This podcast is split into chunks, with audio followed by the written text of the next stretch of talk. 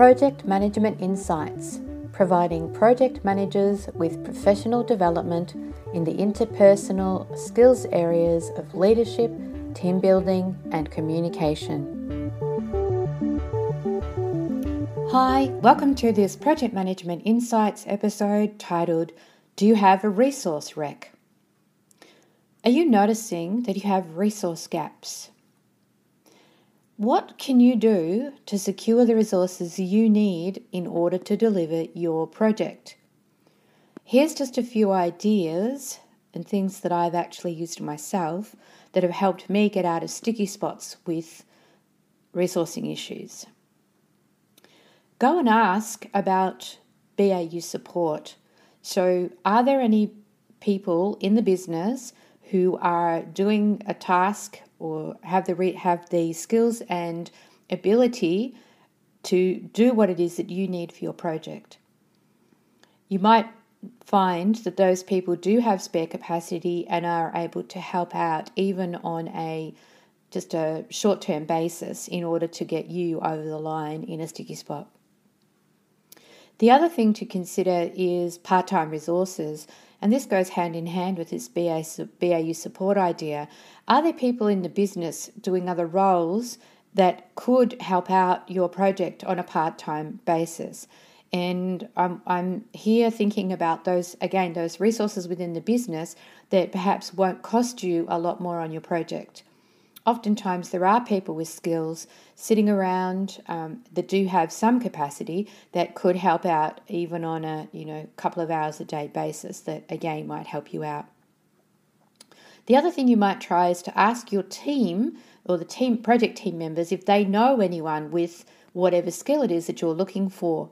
You might be surprised how broad their network is around the business they might be fully aware of other people from within the broader context of the organization or an outsourcing agency or even the other people themselves that they're aware of who have the key skills that you might need. Sure, you do need to consider the financial aspect of gaining any external people to come in to support you.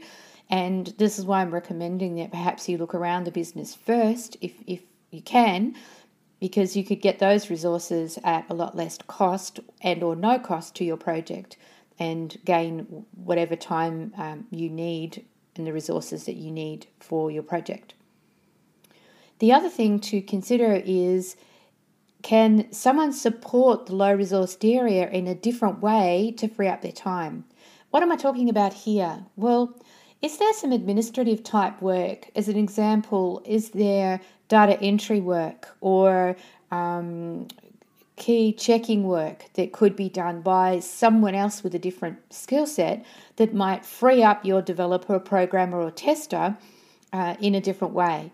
So, you know, is there someone else or are there other people available in on your project team that could help the low resourced area in, in another way that means they get to use their more valuable skills and have more time to use those valuable skills on your project. Now, the next thing to consider or to do is to get clear on the priority of tasks. I found this has been an issue often with team members where they don't understand how to prioritize the work that they've been given or the work that they've been asked to do. So, someone might have come to them and asked them for something when, in fact, they have been given to the project as a full time resource, well, it's important that that person then understands that their priority is to complete the, the project tasks first above those other requests.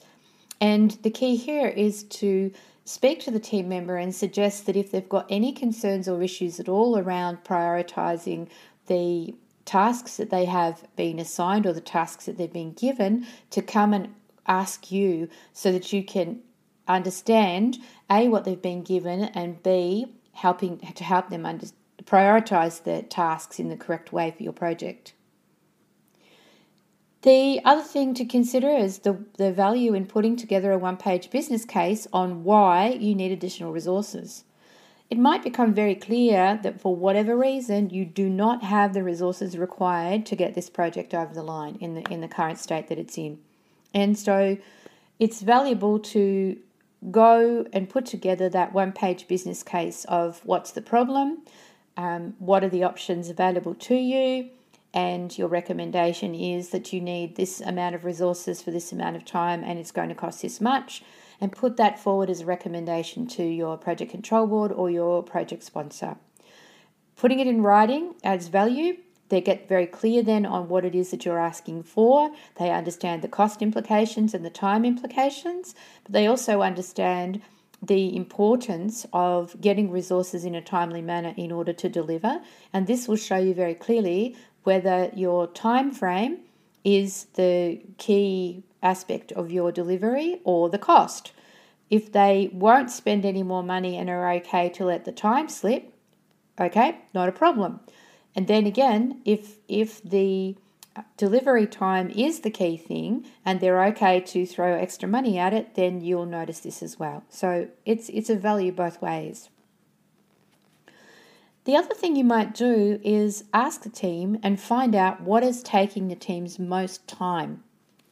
And what I've sometimes done here is I've talked to the team and got them to brainstorm, for instance, if there's another way to do what they're doing.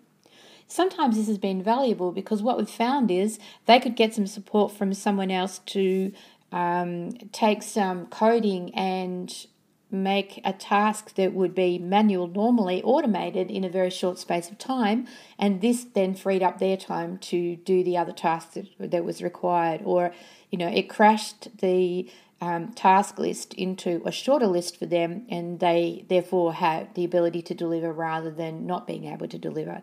So ask those questions. What's taking the, your most time and is there another way to do what you're doing the last thing that I could recommend is to play the bumper game. What's the bumper game, you may ask? Well, for me, it's as if I'm riding in a bumper car, and what I do is I knock up, knock up against one problem. What do I do? But I speak to the person and I say, What is it that you need to solve your problem? They might tell me that they need somebody else to do something in order to free up their time. So, what I then do is I go and talk to that somebody else and I explain to them why it's important that I need them to do what they're going to do to free up my person's time for the project. And then that person might say, well, they can't do that because they need this. And so I then go and make sure that they have what it is that they need. I call this the bumper game because what it is, it's like bumping up against different um, problems in order to get what I want. And that might happen three or four times in order to go back to a place where if I am able to make that one thing back there happen, it then creates a cascade and I end up with what I want for my project. And I found it very valuable. Uh, it made the difference between me successfully delivering and not successfully delivering at one stage when I was being told, no, you can't, no, you can't, no, you can't, no, you can't. And all I did was went and described why I, why I was asking for what I was asking for, why it was important, and what could I do to help them get this for me or help me get this. And it was a really great example of um, all I needed to do was be able to share what I needed, why I needed it, and then, as I said, the cascade happened. So give it a go. You might be surprised at what happens. Till next time. Thank you for listening to this Project Management Insights podcast. Be sure to visit projectmanagementinsight.com and sign up for our monthly newsletter or to receive updates on upcoming training. You may also find mentoring offers there.